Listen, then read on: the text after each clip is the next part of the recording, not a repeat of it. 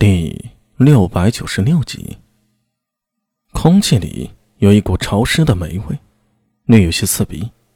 不知何处爬了一只硕鼠，一双黑溜溜的眼睛在微光下透着皎洁。那双黝黑的眼睛一瞬不移地盯着牢房中的人。狄仁杰盘膝坐在牢中，双眼微闭。从商队出事到他被关在牢里，已经过去了足足一个时辰了。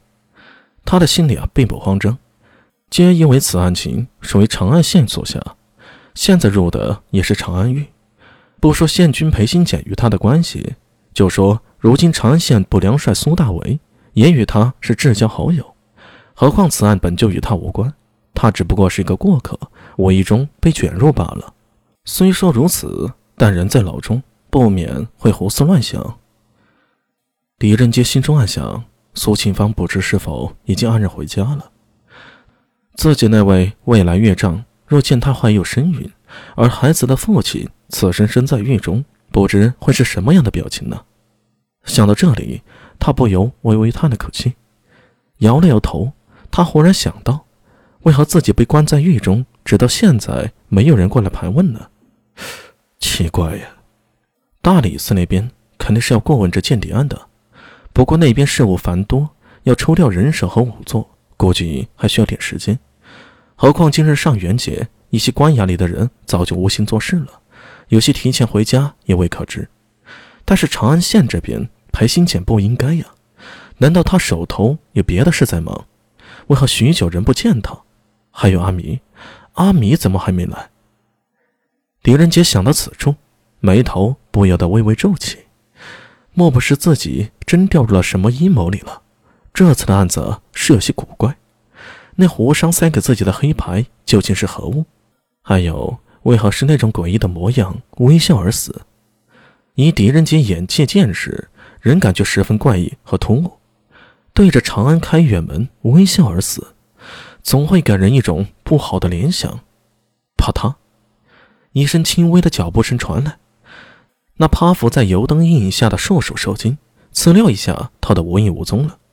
狄仁杰抬头看去，只见有数人从外面走了进来，为首一人竟有几分熟悉。狄仁杰不由得站了起来，向那人喊道：“哎，二哥！”来者正是长安县令裴新简，跟在他身后的有不良人以及县衙里的几名捕快。狄仁杰下意识地多看了两眼。发现跟在裴新简身后的是长安县不良帅陈敏，善是一对铁钩，人称十一郎。欢迎。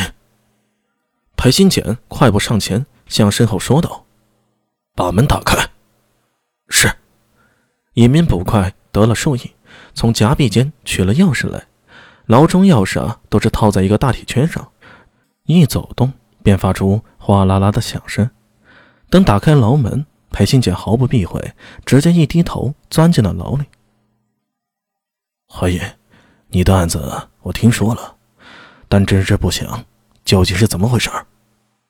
呃，二哥，别说你，我现在也是一头雾水。来，坐下说。裴新简向他招了招手，轻轻一拂官袍下摆，席地而坐。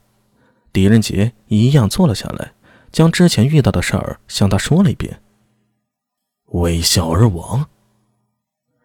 裴新简摸着胡须想了想，扭头向牢门外候着的陈敏说道：“十一郎，昨晚的案子还记得吗？”陈敏脱口而出：“对对，昨晚我们长安县也有一桩无头案，摸不到半点线索。离奇之处在于，死的人一来……”属于我们长安县公交署。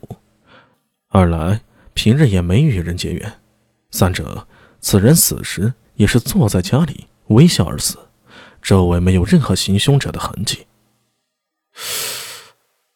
狄仁杰不由得倒吸口凉气。同样微笑而死。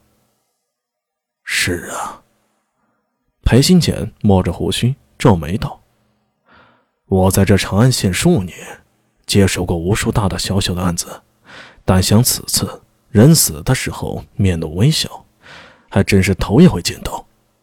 那今天在城门前，可算是第二起了。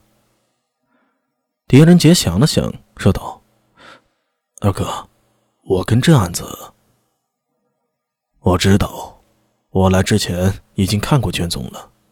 你主要是接手了那个胡商手里的东西，所以被连累了。依我看，只要查证此事与你无关，应该不妨事。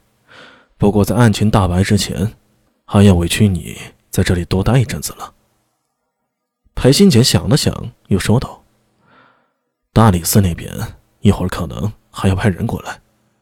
正说着，外面只听到有人喊道：“仙君，大理寺李主播带人来了。”裴新姐向狄仁杰递了个眼色，两人一起起身，转向牢门。片刻之后，就见大理寺主簿李思文带着几名差役、文书从外面走了进来。进牢的时候，李思文明显有些不适应牢房里的气味，微微皱了下眉。跟在他身旁的一名文书用衣袖捂住口鼻，向他讨好道：“这不，要不把犯人提到外面去审吧？”